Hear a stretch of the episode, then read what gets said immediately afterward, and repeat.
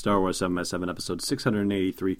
We're considering the question of canon this week and revisiting the idea of whether Lego Star Wars shorts actually play into the canon, especially in the face of five new ones that were released recently. We'll tell you all about them here. Punch it, Chewie. Hey there, this is Tim McMahon, Allen's co host from the Expanded Comic Verse podcast. But hey, you're listening to Star Wars 7x7, a daily Star Wars podcast, seven minutes a day, seven days a week. How awesome is that? Hey, Rebel Rouser. Welcome to Star Wars 7 by 7 I'm your host, Allen Voivod, and I want to say first off, thank you so much to everybody who's had very kind words to say about the new canon information that we published yesterday. It seems like that did, in fact, hit a need that was out there for Star Wars fans, and I'm very appreciative of the feedback, and I will continue to update and refine it as the days and weeks and months go forward.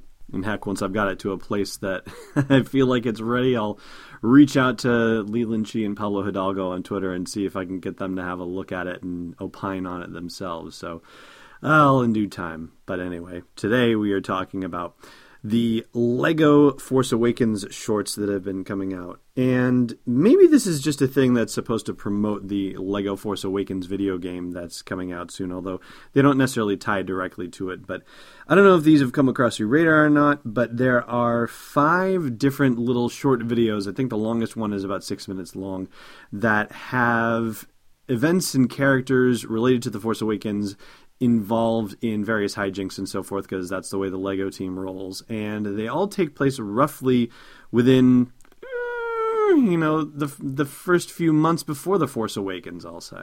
Or in the case of the one with Finn, which is called Attack of the Conscience, actually leading right into the Force Awakens because it ends with him riding on the transport that is landing on Jakku. And I guess since I've already broken the seal in a way, I should tell you that, yeah, maybe this is closing the barn door after the horses are gone, but this is a spoiler filled podcast in the sense that if you have not watched these Lego shorts, I'm going to be revealing all. So if you don't want to hear it, go watch the Lego shorts. We'll have them embedded at the blog post for this show's episode at sw7x7.com so you can check them out and then come back and listen if that's the way you want to play it. But the thing that's got me talking about this with you, and I'm kind of torn in a way, because on the one hand, Leland Chee has gone on record in saying that there is a Lego canon that he's classifying inside the holocron. So it's separate from what we actually consider canon, and in the way that Pablo Hidalgo put it, what other storytellers have to keep in mind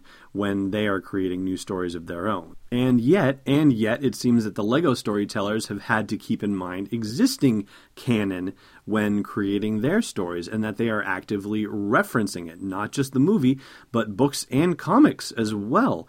So, to give you an example of that, the Poe to the Rescue short, which is the first one that they released, has events that play off the C3PO one shot exactly. I mean, it opens with C3PO hunkering down underneath the cover of a downed TIE fighter in the, you know, on the planet, whatever it was where they had crashed and hiding from acid rain, and he has the red arm on him already. So eh, detail basically because he didn't get it installed on him until after he was off the planet. But Poe Dameron and BB-8 are the ones who rescue him, which is exactly what happens at the end of the comic book. And 3PO has the information on the location of Admiral Ackbar, who's being held prisoner by the First Order. Also, again, exactly what the premise of the comic book was. As to the specifics of the rescue, well. this is kind of pushing it, and this is probably where canon diverges from Lego canon, where Poe Dameron and company end up sneaking onto, you know, using a transport to land on a First Order Star Destroyer where Ackbar is being held and shoot their way onto the Star Destroyer, manage to get down to the detention area, and BB 8 releases every manner of creature from the detention cells, including all sorts of crazy creatures. Wampas are running around and stuff. And yeah, there's using stormtrooper helmets to bowl stormtroopers over and that sort of thing. So yeah, that's probably where things break down. But I guess you get the general gist, which is that Poe did rescue C3PO and that they went and rescued Admiral Ackbar. And it's just that broad storyline that seems to fit in with the overall Star Wars canon. And a while back, when we were going through the Star Wars The Force Awakens novelization by Alan Dean Foster, one of the problems I had pretty immediately with the book was the fact that he described the scene inside the troop transport of First Order stormtroopers coming down to Jakku as being very jovial and jocular, and like people like slapping each other on the back and and getting all psyched up and excited for the mission and whatnot, which is entirely not what happened in the movie. Of course, they were all standing there at rigid attention, waiting to get going, and it's certainly not what you would expect from the First Order to begin with, or any sort of stormtrooper regiment for that matter. And yet, the Lego The Force Awakens short Attack of the Conscience that showed that troop transport going down had a lot of stormtroopers jumping around, and I thought, okay, well. maybe that forgives Alan Dean Foster a little. I don't know. Either that or maybe he was looking at the script for the Force Awakens Lego version of things. But there are three other shorts that we haven't talked about, and Hmm, maybe you don't learn as much from those. There's one with Rey where Unkar Plutt sends a couple of guys to try and steal her speeder from her when she doesn't like the way a deal is going down. And the only thing I thought was particularly notable about that for reference purposes is that she refers to her speeder as Bumper, which actually plays back into some information that had been leaked previously from The Force Awakens way back before it was you know released in theaters, where it had been referred to in sketches, if I'm not mistaken, as Kira's bumper car, and Kira was her code name, her character's code name in the whole run up to The Force Awakens. So having that word bumper come through into the Lego The Force Awakens shorts, I thought was pretty notable and possibly fodder for a trivia question later on for you.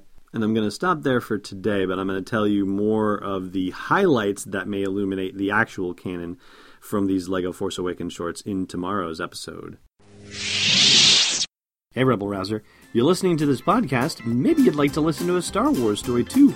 Luckily, we've got just the thing for you. We've partnered with Audible to give you a free download and a free 30-day trial of their awesome service. All you got to do is go to audibletrial.com slash SW7X7 to sign up and get your free download. They've got dozens of Star Wars titles anything you want to do to explore that galaxy far, far away. One more time for you, audibletrial.com slash SW7X7. Didn't think I was going to let you go without a trivia question, did you? Listen, I've had a pretty messed up day. Last time we asked you who revealed the familial relationship between Kylo Ren and Han Solo in The Force Awakens to the audience, and that was Supreme Leader Snoke. Today's question What did the First Order use to take out Poe and Finn's TIE fighter as it tried to escape to Jakku? Thanks for listening to another episode of Star Wars 7x7.